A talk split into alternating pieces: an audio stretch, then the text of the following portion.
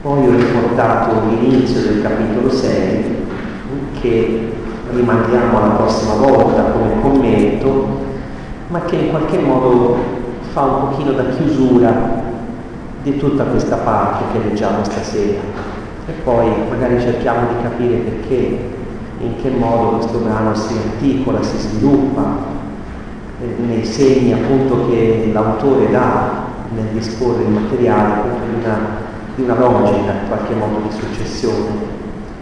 Effettivamente questi episodi non sembrano così a prima vista in armonia no? nella loro successione, ma pensarci bene c'è, già possiamo scorrere, va bene, le varie scene, soltanto quei titoli principali.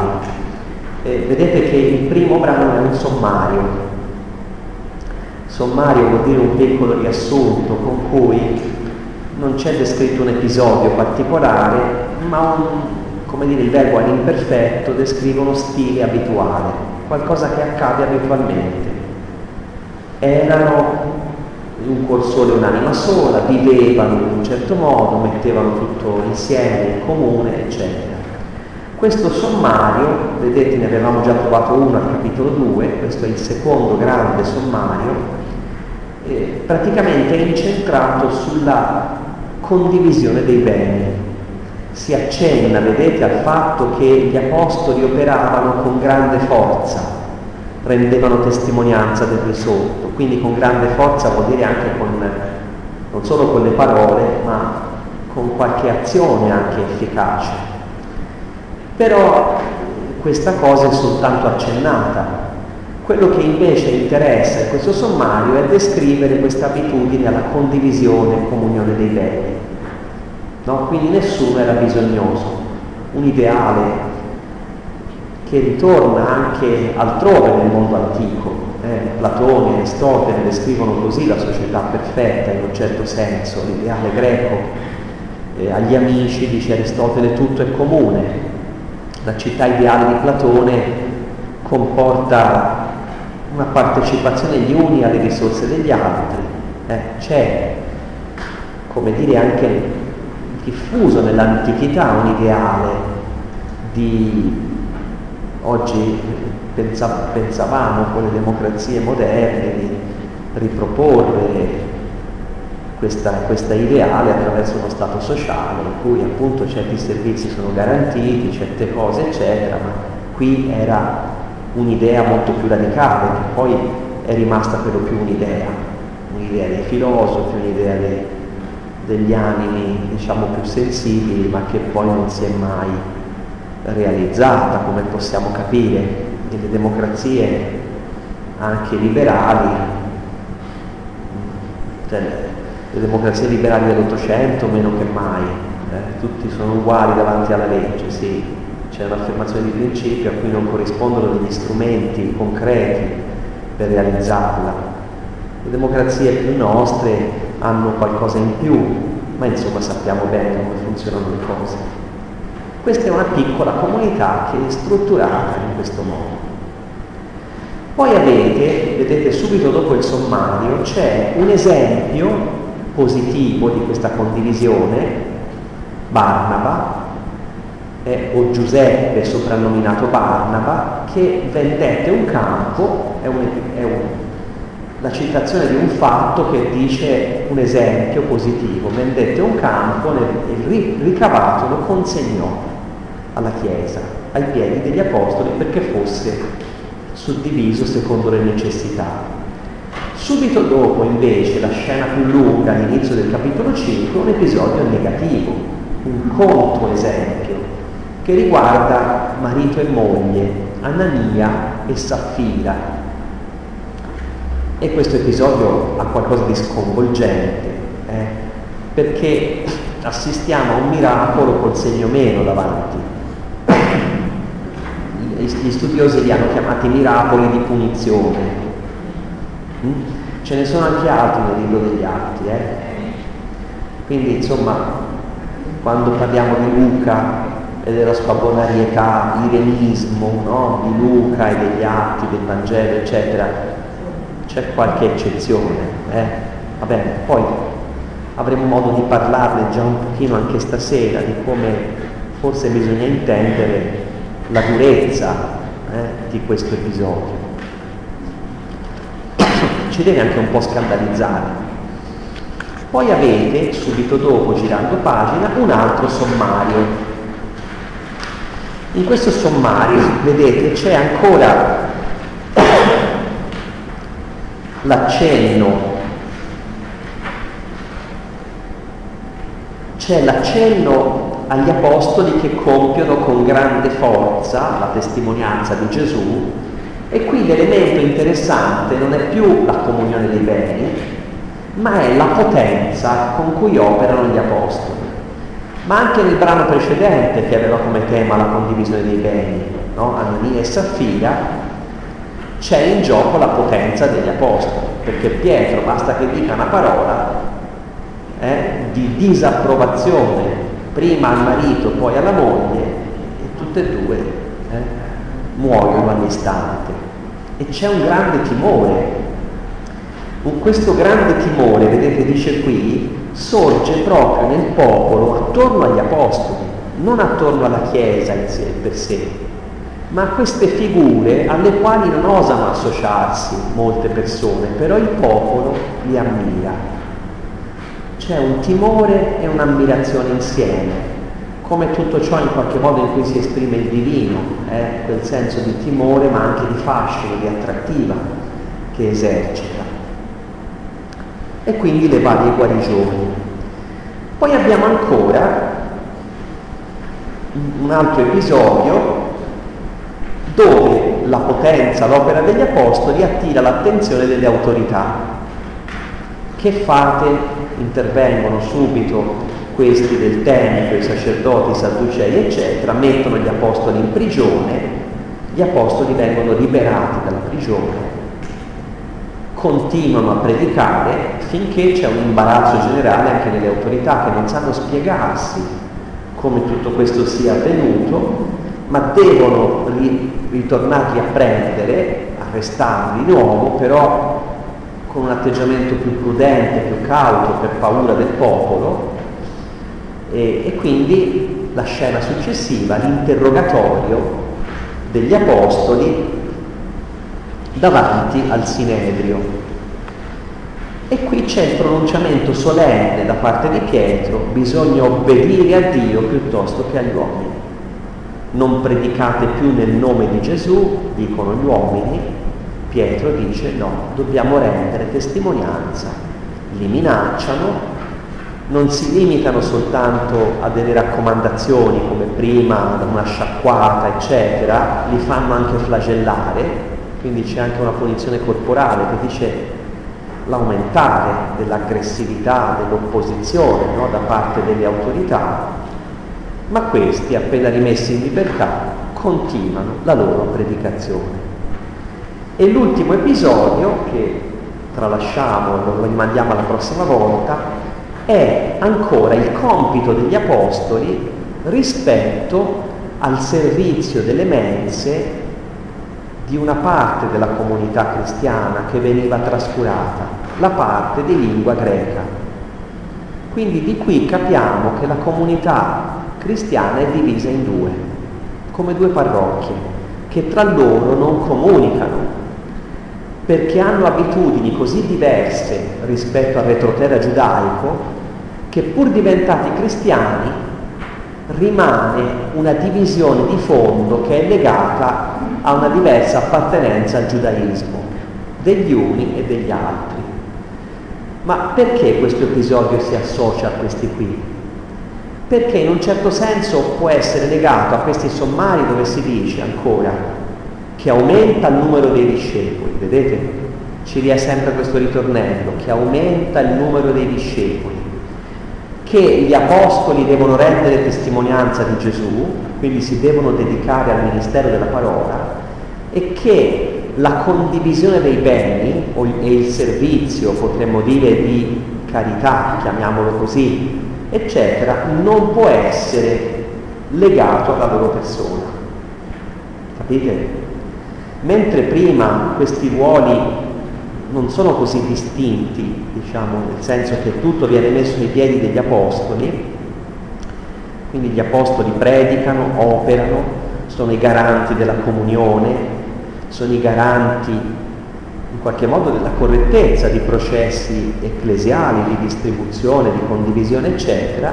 Qui viene fuori che gli apostoli hanno come compito prioritario la predicazione del nome di Gesù, l'operare nel nome di Gesù. Allora non so se si capisce allora questa successione. Io li ho contrassegnati con A questi brani. I primi due A1, A, vedete, poi c'è A1, sono dei sommari.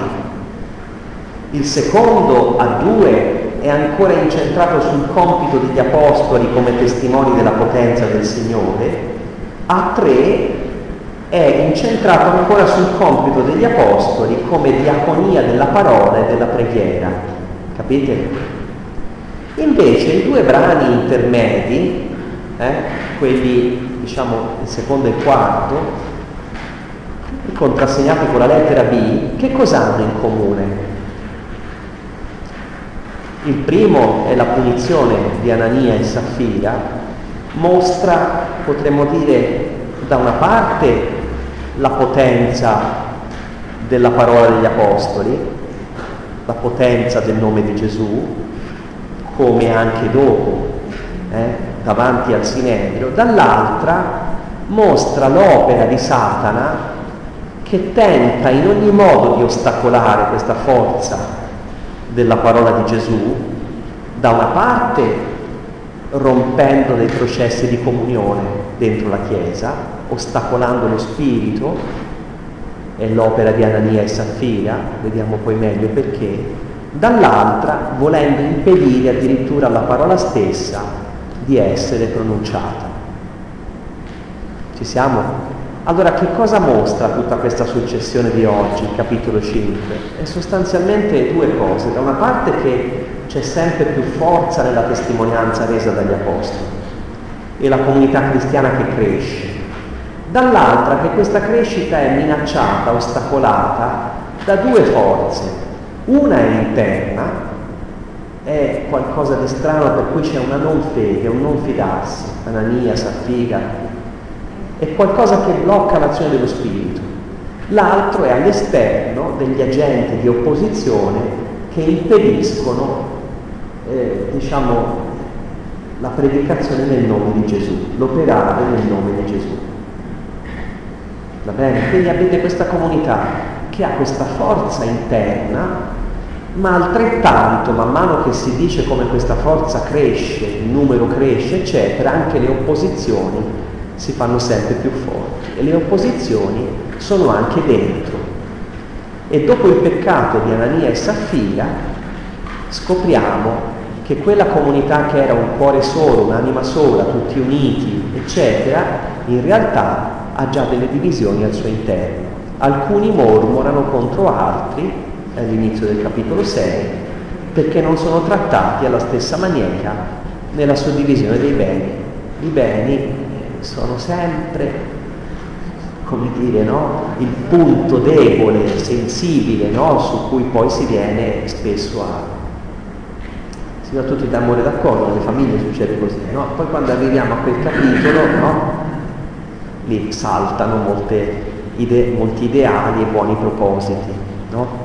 E così capita nella comunità cristiana. Allora il quadro di Luca è un quadro idealizzato, idilliaco. I primi due sommari potrebbero farlo pensare, quello al capitolo 2 e quello al capitolo 4. Cioè che c'è un'immagine un po' troppo, cioè che la sentiamo un po' lontana da noi, un quadro ideale che poi non corrisponde alla realtà storica. E di fatti tra gli studiosi è prevalsa un po' l'idea che Luca avesse voluto idealizzare. Hm? accentuando molto questi tratti eh, positivi. Da una parte è anche vero questo, probabilmente nei primi sommari Luca ha voluto dirci la Chiesa come dovrebbe essere, come il Signore l'ha voluta e che è possibile questo vissuto come il Signore ha voluto, non è un'utopia. Dall'altra parte però ti fa vedere come la condizione storica comp- concreta, il vissuto concreto, comporta il venire a delle divisioni e come si affrontano le crisi, come devono essere affrontate. E allora vediamo se il Signore ci aiuta anche che criteri vengono dati qui, eh, perché la comunità cristiana possa fare i conti anche con queste cose che accadono dentro e fuori allora proviamo a ripercorrere dall'inizio. Vedete, la moltitudine aveva un cuore solo e un'anima sola, su queste cose non mi fermo perché abbiamo già potuto parlarne. Eh? Sembra di leggere Deuteronomio, amerai Signore con tutto il cuore, con tutta la mente, l'anima, con tutte le forze. E qui questi elementi sono tutti uniti nel, nel vissuto della comunità cristiana, uno, uno solo, tutto il cuore, nessuno considerava sua proprietà, ma ogni cosa era comune. E, diciamo,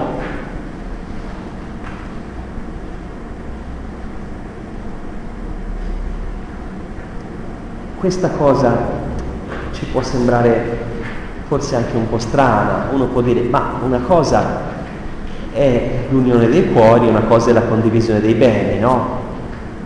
marito e moglie si possono voler bene, amare sinceramente, avere un regime di separazione dei beni, ognuno ha il suo, no?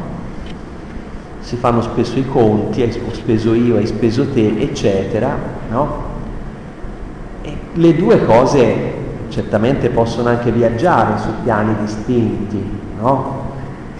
D'altra parte però è anche vero che finché tra due o più persone non si arriva a una condivisione reale, concreta, materiale dei beni, c'è qualcosa anche nell'unione dei cuori che non è pieno. C'è come un ostacolo che viene abbattuto nel momento in cui tu accetti di scommettere sul mettere in comune quello che hai, sul non considerare tuo, sul ridurre la tua idea di proprietà. Allora questo consente in qualche modo un'irruzione maggiore dello spirito a condividere anche più profondamente le cose, diciamo, intime, interne, non materiali.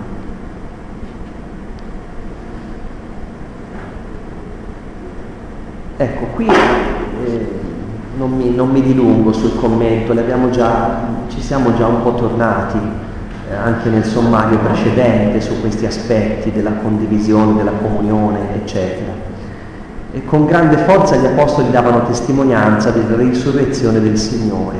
Eh? Quindi qui a forza del risorto si esprime proprio nei gesti che compiono gli apostoli, che sono di guarigione e di conversione. E d'altra parte godevano di grande favore. Mm? Beh, anche di Gesù si dice questo. Mm? Anche di Gesù si dice già da bambino che, che cresceva nel favore degli uomini, non solo di Dio, ma anche davanti agli uomini. Anche di Gesù si dice che arrivato a Gerusalemme le folle eh, dipendevano da lui, lo stimavano, lo esaltavano, mentre i capi e qui si realizza una cosa molto simile alle dinamiche che hanno accompagnato la passione di Gesù, ma anche prima, e cioè che un popolo diciamo, lo segue e i capi prendono le distanze. E il divario tra queste due realtà diventa sempre più profondo fino a portare appunto alla passione. Nessuno era bisognoso, eh, deponevano i ricavato di ciò che vendevano ai piedi degli apostoli. Naturalmente qui l'espressione piedi vuol dire in potere di, eh, è un'espressione biblica, che trovate in brani che vi ho citato anche lì, per esempio il Salmo 8. Che cos'è l'uomo perché te ne curi?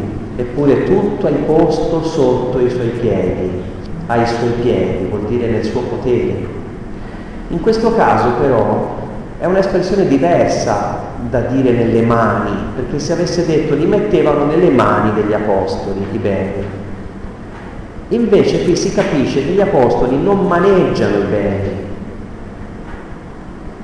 i beni sono nella disponibilità della Chiesa e gli Apostoli, diciamo, con la loro autorità non sono quelli che fanno le parti, le divisioni e gestiscono l'economia, sono quelli che sono garanti della correttezza dei processi, che è una cosa diversa, quindi delle relazioni tra le persone. Quindi in un certo senso sono un punto di riferimento di comunione che non significa però la gestione materiale, eh, ai piedi degli apostoli.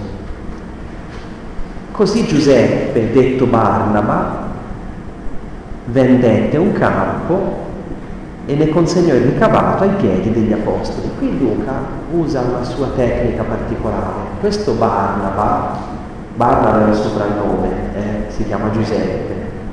Siccome Giuseppe è un nome molto comune, eh, allora il soprannome Barnaba dice qualcosa di più di questa persona, figlio dell'esortazione, Bar, Naba, Nab, la radice vuol dire profeta anche, no? Nabi, profeti, Nebiim. Barnaba vuol dire uno che sa eh, parlare, eh, sa parlare in modo persuasivo, in modo esortativo, incoraggiante. Ecco il nome Barnaba. Luca anticipa qui, vedete che ne parla solo di sfuggita di Barnaba. E uno dice, ma chi è questo qui? Perché lo ricorda? Lo vedremo dopo. Barnaba tornerà fuori al capitolo 11, quando verrà mandato ad Antiochia e da un uomo pieno di Spirito Santo gioisce ed esorta a perseverare nel Signore, cioè si compiace dell'opera dello Spirito. Ma perché Barnaba è così sensibile a come lo Spirito opera negli altri e non quello che ha fatto lui? Non è geloso, dice guarda che bello quello che non ho fatto io e incoraggia. Perché Barnaba è capace di riconoscere lo Spirito e di incoraggiare l'opera dello Spirito? Perché ha rinunciato ai beni. Questo è il punto. Perché colui che rinuncia al possesso materiale dei beni è posseduto maggiormente dall'opera di Dio e dall'elevazione dello Spirito e la riconosce. Pensate che se nella Chiesa ci fossero tante persone come Barnaba, che non hanno carismi loro personali, ma come carisma hanno di compiacersi dei carismi altrui. Pensate alla Chiesa come volerebbe. E invece una stragrande maggioranza delle energie suscitate dallo Spirito vengono soffocate, calpestate per la gelosia e per l'invidia. La fatica che fa lo Spirito dentro la Chiesa è proprio perché uno vede il dono di Dio e lo perché magari c'è l'invidia dell'altro che ne è portatore di quella, di quella cosa. Vedete? Barnaba invece ha questa resistenza, ma chi non ha più in proprio poteri e beni è trascinato verso questa strada di favorire l'opera dello Spirito ed è docile a questa azione e la, e la, come dire, la alimenta, la accompagna, proprio la favorisce. E veniamo all'episodio più drammatico. Un uomo di nome Anania con la moglie Saffira, Anania vuol dire Dio è misericordia, eh? Saffira vuol dire bella, eh? vendettero un terreno. Qui sono marito e moglie d'accordo nel fare un'operazione. L'operazione è un'operazione di facciata, capite? Vendiamo un campo, naturalmente noi siamo dentro la chiesa, davanti alla chiesa, noi facciamo come Barnaba, visto come è stato bravo Barnaba, eh, anche noi facciamo la stessa cosa, però è di facciata, perché una parte di questo gruzzolo se la tengono per sé. E la loro operazione cioè guardate, nessuno chiedeva loro di dare tutto, era libera questa azione. Non è che tutti fossero arrivati a fare questo come Barnaba. Infatti Barnaba viene citato come esempio, proprio perché probabilmente non era frequentissimo che tutti facessero come lui. Anania e Saffira avrebbero potuto fare diversamente, per esempio avrebbero potuto dire guardate noi questa parte del denaro riteniamo di spenderla per noi, no, però una parte la vogliamo donare alla Chiesa. Sarebbe stato un gesto più che legittimo, più che apprezzabile. Ma dietro c'è un mentire, una volontà di mentire, dice Pietro, non agli uomini ma a Dio, di mentire allo Spirito Santo. E vedete che l'episodio è costituito in due blocchi. Il primo ha per protagonista il marito, il secondo la moglie. Marito e moglie sono presi separatamente. Strana anche questa cosa, no? Perché eh, sembra che agiscano insieme, di comune accordo, però poi durante l'episodio è sorprendente che uno non sappia dell'altro. Lei arriva e non sa quello che è successo al marito.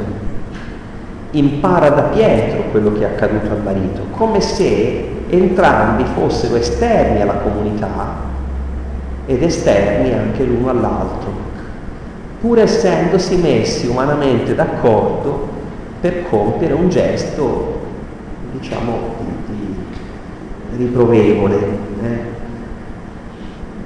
Anania, perché Satana ti ha riempito il cuore? Ma non è un po' dura questa cosa? Pensate che questo verbo plerò, riempire, è usato per dire tutti furono pieni di Spirito Santo, la Pentecoste, no? Quella seconda Pentecoste al capitolo 4, vi ricordate quando chiusi nel luogo pregavano di poter compiere l'opera di Gesù e quel luogo fu pieno di Spirito Santo, come un terremoto, no? Ricordate? Allora questo verbo riempire eh, ha come, come soggetto lo spirito, no? È lo spirito che riempie, ma riempie di sé, della sua presenza, quanti poveramente pregano e accolgono. Invece qui il cuore viene riempito da Satana. È pesante questa cosa, perché qui c'è un anti-pentecoste, un anti... qualcosa che è contrario proprio all'azione di Dio. E sembrerebbe un gesto che non ha tutta questa gravità. Diventa quindi Satana l'antagonista dell'operazione di Dio che riempie il cuore tu hai mentito allo Spirito Santo. Prima di venderlo il campo non era forse tua proprietà e l'importo della vendita non era forse a tua disposizione, vedete quello che dicevamo prima. Perché hai pensato in cuor tuo a questa azione? Non hai mentito agli uomini ma a Dio. Ecco viene ribadita la menzogna. Non riguarda uomini questo peccato, Dio lo ritiene fatto a sé. Notate che qui Pietro non sta maledicendo hm?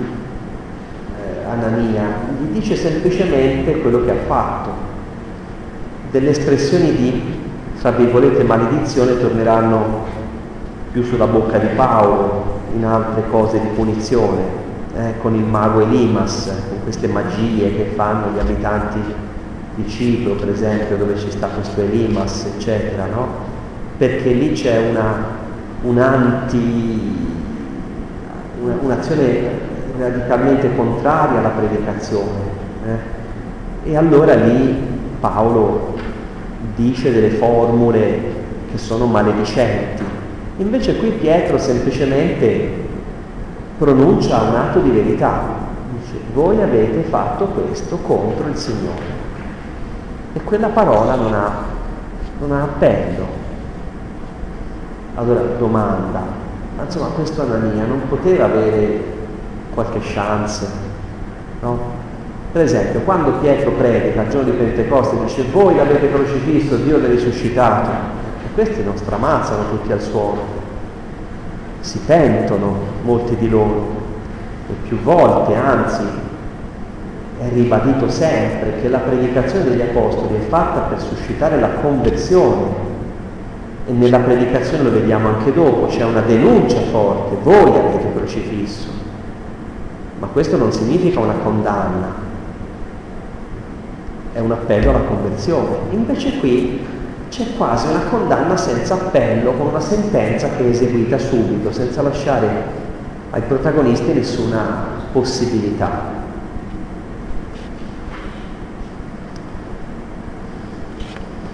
Quindi Pietro fa emergere l'intenzione ingannevole che è la falsità del cuore della parola di Anania. C'è questo inganno dell'apparenza, la falsità della dichiarazione, l'attaccamento al denaro, rompono la comunione. Allora qui si tratta di estirpare il male con la forza della parola. Vi ricordate come dice il Deuteronomio? Estirperai il male di mezzo a te. E quando uno dirà una parola che non è secondo Dio, spacciandosi da profeta, tu lo farai morire perché estirperai tutto ciò che in qualche modo contrasta l'opera di Dio deve essere estirpato. Allora c'è qualcosa che non è redimibile, perdonabile e che è il peccato contro lo spirito. Si può dire così, c'è un modo di procedere che è menzognero perché si è abituato a mentire agli altri e finisce per mentire a se stessi, perché Anania e Saffira stanno mentendo alla Chiesa, stanno mentendo davanti a Dio, allo Spirito, ma mentiscono davanti a se stessi, perché ritengono di essere in buona coscienza. E ritenendo di essere in buona coscienza si precludono la via della verità del cuore, della conversione. Capite? Il dramma è quello dell'autogol, di chi fa un'azione, diciamo, malvagia facendola apparire come santa e illudendosi, autoconvincendosi che sta facendo bene. Il loro peccato, io sto mettendo degli elementi, ma non ho delle, delle spiegazioni, capite? Perché, perché questo testo ci deve scandalizzare un po', ci deve inquietare, perché uno non ci passi sopra come, sai, quelle letterature un po' di fioretto, no? Da fioretti, Barnaba ha fatto un bel gesto, bravo, ma ci tocca poco questo. Invece il pugno nello stomaco arriva qui, quando dice, ma allora che la situazione è grave, ma chissà quante più cose più gravi ci sono allora di questa, possibile? Questo qui è un peccato veniale. Mm? Ma ci deve appunto portare un po' più a riflettere. Allora qui sembra che agisca il giudizio di Dio, pensate a Sodoma e Gomorra, eh? qualcosa del genere, come una punizione che viene dall'alto, di distruzione, eh, di annientamento, eh, oppure vi ricordate quando si apre la terra e inghiotte Datan eh, nella, nell'assemblea del popolo, cosa ha fatto questo Datan? Ha contestato Mosè e ha preteso di volere il potere sacerdotale per sé, cioè quello che Dio assegna come vuole a chi vuole, lui l'ha voluto e mentre offrono dell'incenso, del fuoco, si apre la terra e li inghiotte tutti. Anche quello, capite, è un giudizio senza appello, qualcosa di sconvolgente, nel quale Dio dice che le sue prerogative non possono essere in qualche modo intaccate, no? E l'azione di Dio contro chi rende tortuose le vie diritte del Signore, contro chi in qualche modo ostacola anche negli altri l'andare a Dio. Mm? Non è lineare, non è vero davanti a Lui. Ora, il brano successivo è ancora più sconvolgente quando entra in scena la moglie, perché? Perché Pietro avrebbe potuto dire a questa donna, no? Oppure questa donna poteva entrare mentre vedeva che il marito veniva portato via, no? E dire, io buono, che è successo a mio marito? Eh, è successo questo e questo, questa donna impaurita, tremante, pietà di me, pietà di me, no? Invece prima portano via lui, no? Subito, lo seppelliscono subito, non tengono nemmeno in casa, come si fa oggi, no? no? Non si tengono in casa i punti in genere, no? Lo portano via subito e lei quando entra non sa niente di questa morte, E Pietro fa in modo che lei non sappia e gli dice, avete venduto il campo? No, e quanto l'avete venduto? A tanto? Dice sì, dice lei. Ah, dice Pietro, sembra che abbia una sorta di soddisfazione, no? Dice, ora, dice, vi siete messi d'accordo per mettere alla prova lo Spirito del Signore. Voler tentare Dio, tentare un'operazione del diavolo, lo fa con Gesù anche, no? E qui loro lo stanno facendo con Dio. Quelli, ecco, sono già arrivati, guarda quelli che hanno seppellito suo marito, ma hanno fatto presto, eh? si vede che c'era già qualcosa pronto, no? Porteranno via anche te. Ella all'istante cadde ai piedi di Pietro e spirò. I giovani entrarono, che sono i giovani senso un po' generico, no? dei giovanotti, la trovarono morta e la portarono fuori e la seppellirono accanto al suo marito. Pensate una cosa così veloce che non avvertono neanche i parenti, no? Quindi qui proprio per dire no, che si vuole accentuare ancora di più il tratto brusco, improvviso, come dire, no? subito, di un colpo, morì subito, seppellita, prima lui, poi lei, uno dietro l'altro, senza appello. Ma che cosa possiamo pensare? Qualche studioso ha pensato eh, a alcuni episodi biblici, uno in particolare, che riguarda il voto di sterminio. Quando Giosuè si avvia alla conquista di Gerico, cominciavano a entrare nella terra promessa, la conquista di Gerico portò un certo bottino. No? Uno di questi, un certo Akan, trattenne per sé una parte del bottino, mentì, perché il bottino di per sé c'era un voto, eh, era, era stato consacrato già prima della conquista con voto a Dio. Cioè, siccome il bottino è del vincitore, tu riconosci che è Dio che ha vinto lui per te, questo bottino deve essere distrutto, non può essere appropriato all'uomo. In questo modo tu dici, non è merito mio, è merito di Dio, non derubo Dio della sua gloria. E invece questo Akan ingordigia eh, l'avidità, vede questi beni e se li trattiene per sé, li nasconde e poi le cose cominciano a non andare bene finché Giosuè, dai, indagando così, no? Tirano a sorte per colpa di chi ci capita questa sconfitta, tan tan tan tan, viene fuori questo Akan e questo Akan a un certo punto si guarda intorno e confessa, dice sì è vero, io ho fatto questo e questo, giù, eh? morto, eh? anche lui, non morto d'un colpo ma morto con vari colpi che gli danno appunto eh, come punizione capitale. Allora qualcuno ha associato questi due episodi per dire evidentemente la comunità cristiana aveva un rapporto con i beni quasi fossero consacrati, quindi tolti all'uso individuale e consacrati all'uso soltanto comunitario, di cui ciascuno poteva beneficiare, ma non con la volontà propria. Fate conto, per esempio, in una famiglia monastica, no?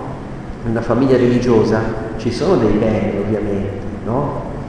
La povertà del monaco in che cosa consiste? Non nel non avere nulla, ma nel non avere nulla di proprio. Cioè tu non è che dici ora mi compro, sai, vado a comprarmi quella cosa, paio di scarpe, un sandali, un libro, chiede al superiore, no? dice guarda io avrei questa necessità, posso, e, e, ti sottoponi al giudizio di altri, c'è un po' un'umiliazione in questo, c'è una perdita di potere, magari il superiore dice vabbè ora parlo con l'economo, eh, vediamo eh, se ci sono a disposizione, va bene, allora hai a disposizione tot, no? Vai e quindi i beni, per esempio, non so, ci sono monaci che riscuotono, hanno quei 65-70 anni, riscuotono la pensione, eh, la pensione sociale, non è che dice ora ho la pensione, vado a giro, faccio quello che mi pare, no, la pensione sociale va nel cumulo e il cumulo va per esigenze comunitarie e per quelle personali che sono sottoposte al vaglio, di per sé dovrebbe funzionare così. No? Questo ideale diciamo, di, di comunione dei beni probabilmente aveva delle dinamiche simili. Allora è come se i beni fossero consacrati a un uso che non può essere più tuo personale. E questo, allora il voto di sterminio in qualche modo dice questi beni appartengono a Dio e tu ne usufruisci, ma non nella tua volontà propria, esercitata in proprio. Qualche altro ha pensato che ci sono qui degli elementi invece molto particolari che richiamano per esempio una coppia. Questo qui è un peccato non di singoli, ma un peccato di coppia, che fanno marito e moglie insieme, mettendosi d'accordo. Allora peccato di coppia rimanda a che cosa vi, che cosa vi fa venire in mente?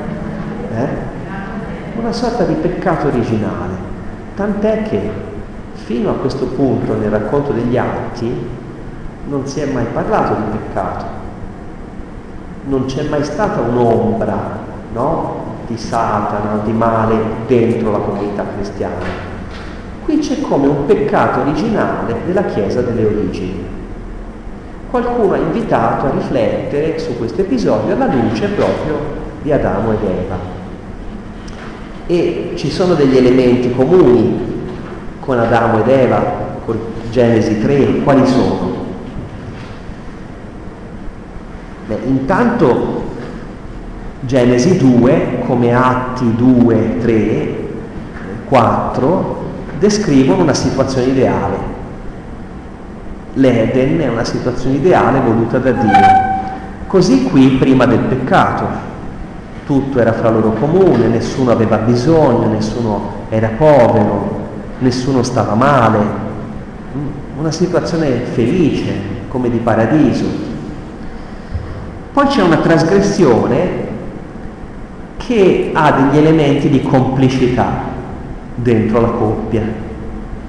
L'uno coinvolge l'altro e anche in Genesi. Poi c'è un doppio interrogatorio. Vi ricordate? Il Signore prima interroga l'uomo, Adamo, dove sei? Eh? Perché hai avuto paura? Perché sei nudo? Chi te l'ha detto? Come mai? Eccetera. Poi ovviamente l'uomo tira in ballo la donna, allora il Signore interroga la donna Prima interroga l'uomo, poi interroga la donna e anche qui Pietro interroga i due separatamente. E poi eh, l'episodio, diciamo il culmine della scena è l'estromissione dallo spazio sacro, fuori del paradiso terrestre, fuori. La portarono via, la portarono fuori, lì portarono fuori i morti, cioè fuori dello spazio di vita che è la comunità cristiana. Fuori di lì, per chi ha conosciuto il Signore, c'è la morte. Fuori dalla comunità cristiana non c'è la morte, ma per chi ha conosciuto il Signore, l'estromissione di lì ha a che fare con la morte. Allora ecco questi, diciamo, come dire, questi elementi che fanno sì da una parte che la violazione di questo principio di comunione, di armonia non sia una cosa leggera, che toccare la comunione dei beni è ostacolare l'azione dello Spirito, dall'altra parte che l'atteggiamento menzognero con cui questo viene fatto ostacola la conversione dei soggetti, ostacola la possibilità di una coscienza del proprio peccato hm, e di una possibilità di ritorno. Adamo ed Eva, se uno si chiede, ma il Signore non gli poteva dare una chance, non li poteva perdonare e rimettere dentro il paradiso? Eh? in qualche modo qui c'è qualcosa che dice,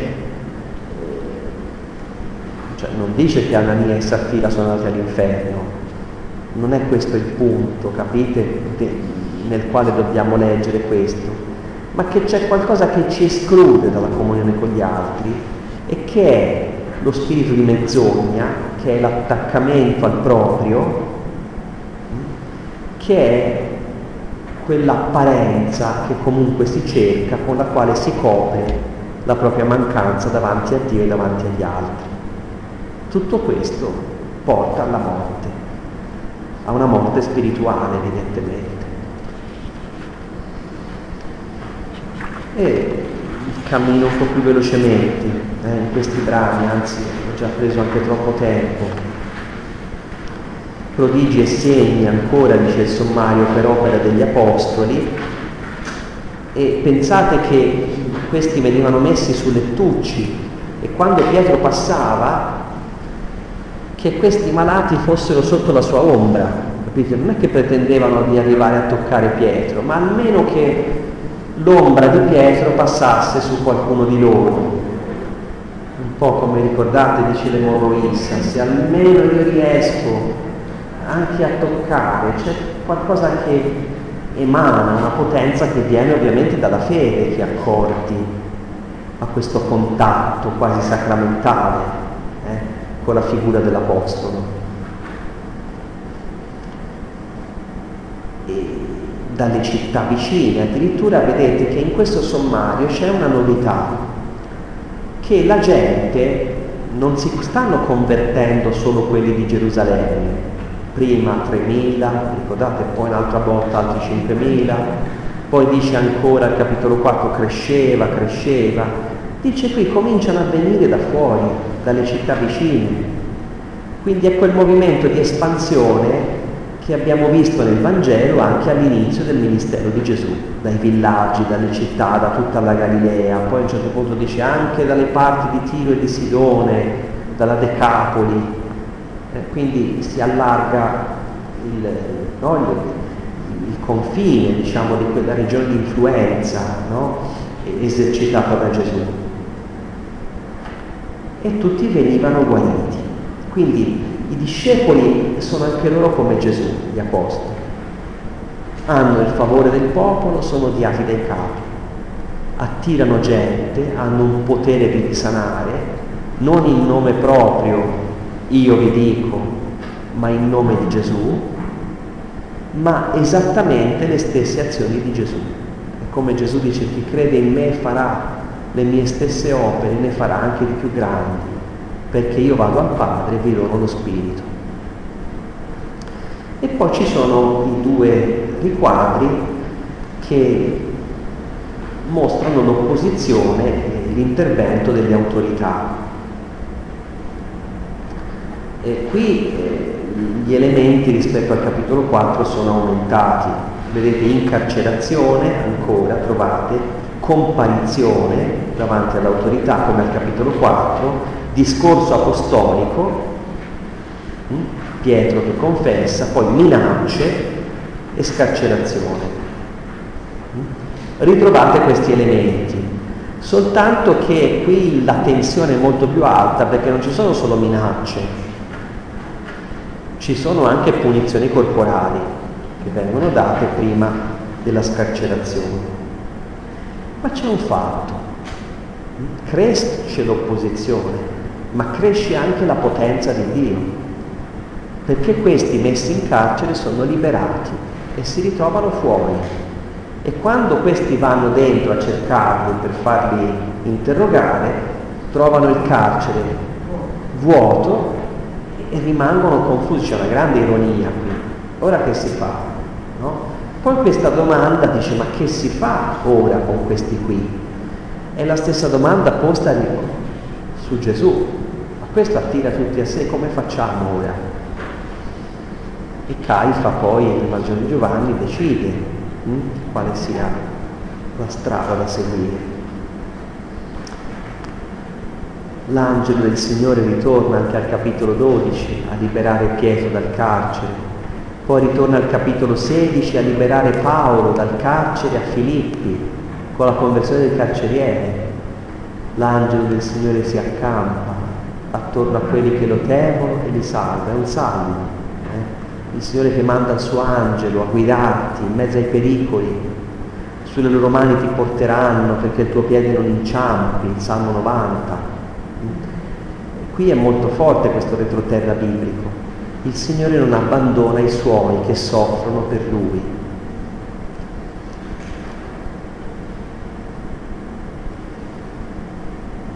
Allora, loro ritornano dunque nel Tempio, mentre questi altri convocano il Sinedrio e dopo devono tornare a prenderli nel Tempio. E qui vedete sono a contrasto le azioni degli Apostoli, liberati nel Tempio, predicare, e dall'altra parte questi che invece vogliono, come dire, esprimono perplessità, eh, carcere sbarrato, ma questi fuori, impotenza umana davanti a qualcosa che non si sa spiegare, non si vuole riconoscere che viene da Dio e l'intensificarsi di questo contrasto. In quel momento arriva un tale a riferire, ecco gli uomini che avete messo in carcere, immaginate che arriva uno no? e dice, quanta ironia c'è qui, dice al sommo sacerdote, oh, quelli che avete messo dentro sono fuori, e voi l'avete messi dentro perché insegnavano al popolo, sono fuori a insegnare. E dove? Nel Tempio, dove noi, voi non volete che ci mettano piede. Quindi insegnare nel nome di Gesù, primo elemento, e farlo nel Tempio, sono due elementi esplosivi per le autorità, capite? Già parlare nel nome di Gesù, poi addirittura farlo in casa loro, eh, nel, nel luogo santo, questa cosa senza avere nessuna nessuna credenziale per poterlo fare. Allora il comandante uscì con gli inservienti, li condusse via ma senza violenza, per timore di essere lapidati dal popolo. Mm? È come quando arrestano Gesù, eh? si mettono d'accordo con Giuda, dice non durante la cosa, durante la festa, perché non avvengano tumulti del popolo, quindi trovare un'occasione no, di prenderlo al di fuori, no? Allora li condussero, li presentarono nel Sinedrio. Il sommo sacerdote li interrogò, non vi avevamo espressamente proibito di insegnare? È una proibizione ufficiale, come una prescrizione questa qui. In questo nome, guardate che non lo dicono Gesù. Eh? Non vi avevamo detto di non parlare in quel nome lì? Ebrei ancora oggi non lo pronunciano, eh. perché Yoshua vuol dire Dio salva e attribuirlo a quell'uomo, cioè gli ebrei naturalmente una certa impostazione, eh, non, non, pronunciano mai queste cose. E se gli fai vedere una Bibbia come questa dove c'è il Nuovo Testamento, non la, non la toccano si devono lavare le mani dopo, no? Perché noi abbiamo messo insieme la parola di Dio con, con qualcosa che non c'entra assolutamente niente con la parola di Dio. Eh.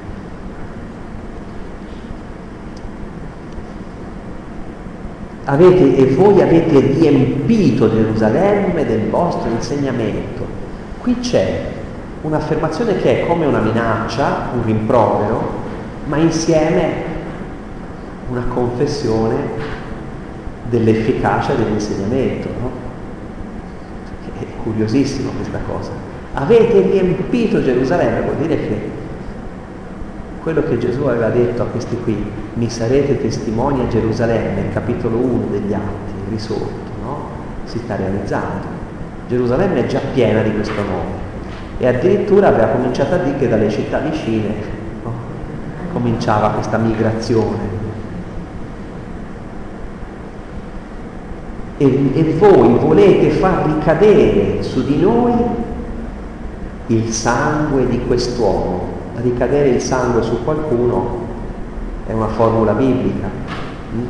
Sapete che anche il sangue, anche quello dell'animale deve essere sparso a terra, perché il sangue grida e invoca altro sangue. Se uno lo sparge con violenza il sangue fine a se stesso, è come se richiamasse del sangue su di sé, come un giudizio, no? Sangue per sangue. Invece, mangiando un animale di cui hai bisogno, versi il sangue a terra per dire, Signore, io non esercito potere su questa vita, è tua, non sono...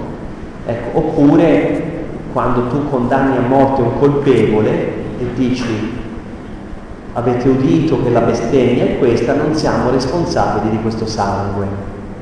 Mm? E la lapidazione è un far morire a distanza, cioè senza sporcarti le mani anche con quel sangue, no? Ecco, questo è un po'... perché nel sangue c'è come un giudizio. Ma è vera questa cosa? È vero che gli apostoli vogliono far ricadere il sangue di Gesù sulla testa dei capi giudei? No, No, perché anzi Pietro, che pure dice due cose, voi avete crocifisso, ma Dio l'ha risuscitato per darvi la possibilità della conversione. Quindi non c'è un'invocazione di giudizio, ma c'è un'apertura di misericordia nel cherigma della Chiesa di Pietro.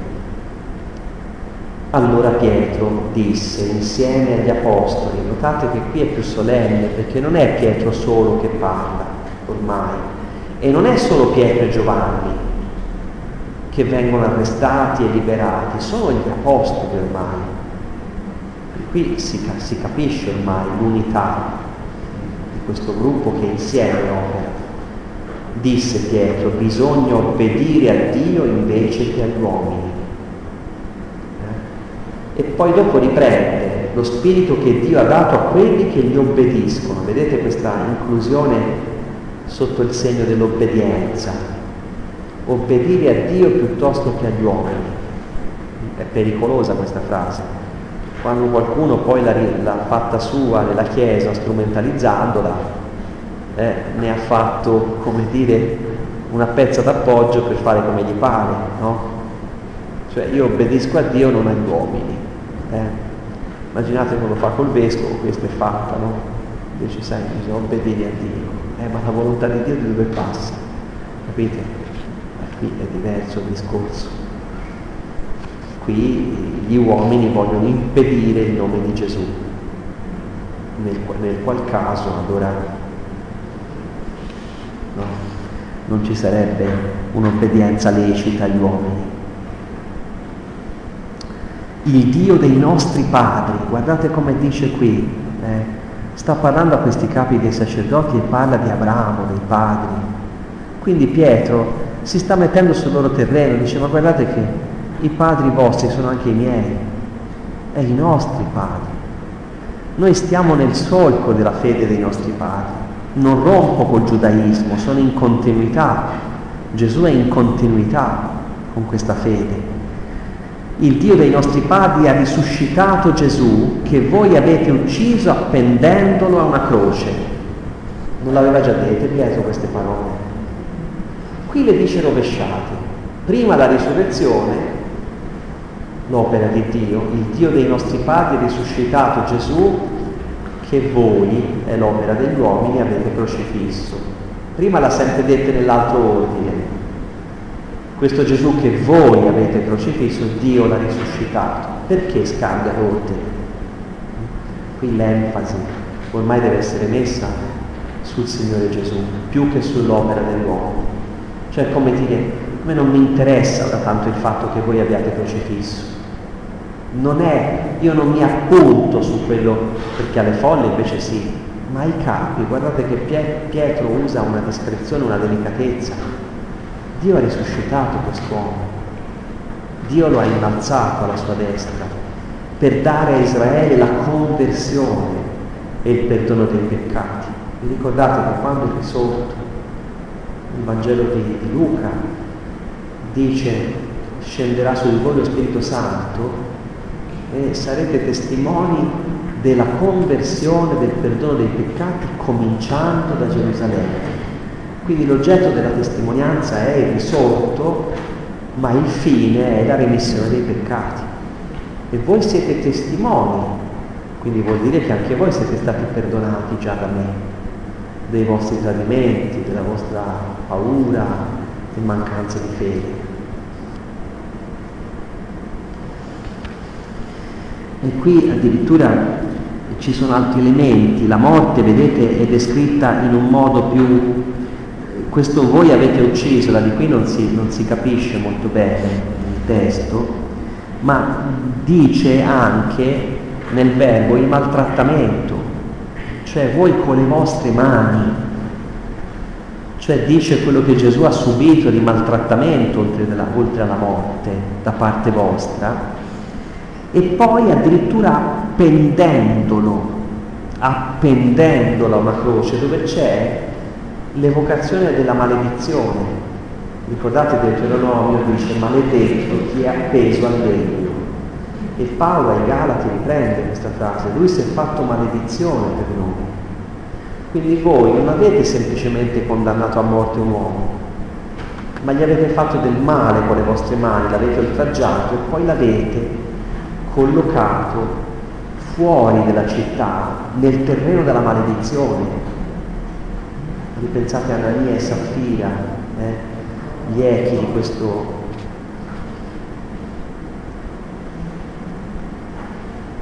E qui, vedete, il, le autorità romane non ci sono. Mm? Prima aveva detto,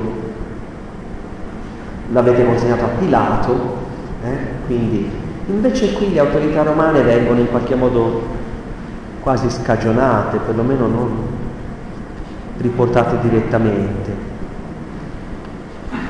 All'udire queste cose tutti si infuriarono e volevano metterli a morte. Allora si alza finalmente un fariseo. Qui finora hanno parlato sacerdoti, capi dei sacerdoti e sadducei che non credono nella risurrezione. I farisei, lo rivedremo anche dopo con Paolo, che credono nella risurrezione, hanno un atteggiamento meno duro, con una piccola apertura di possibilità, e Gamaliele, membro autorevole, proprio impone il silenzio, ora basta, e dice ordinò. E dice appunto, uomini di Israele, badate a quello che state per fare. Riporta due episodi. Uno riguarda un certo Teuda e un altro un, un tale Giuda il Galileo.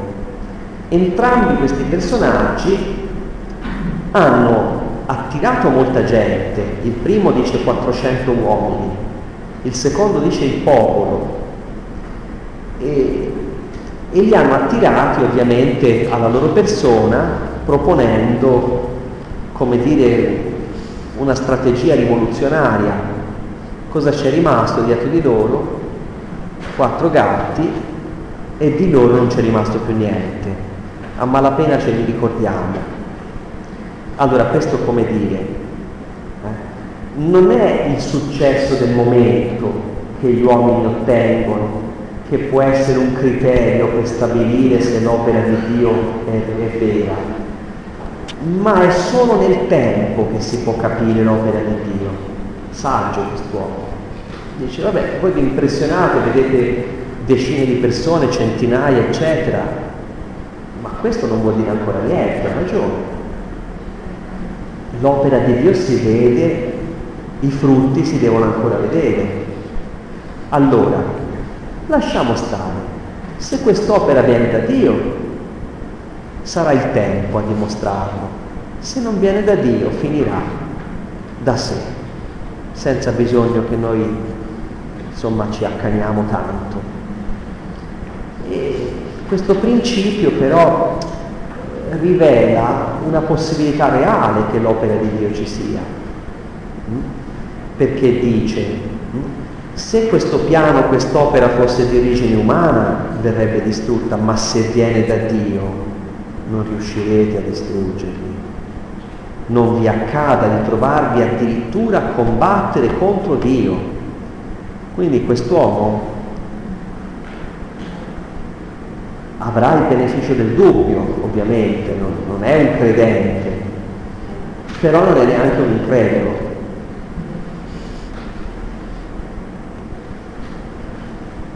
seguivano il suo parere, richiamati gli apostoli li fecero flagellare, e neanche qui, della gente che non ha colpe, comunque gli fai lo stesso un trattamento come hanno fatto a Gesù, e poi rimessi in libertà gli ordinarono di non parlare nel nome di Gesù, ma essi se ne andarono lieti di essere stati giudicati, beati voi quando vi insulteranno per il mio nome, quindi torna Luca 6, beatitudini.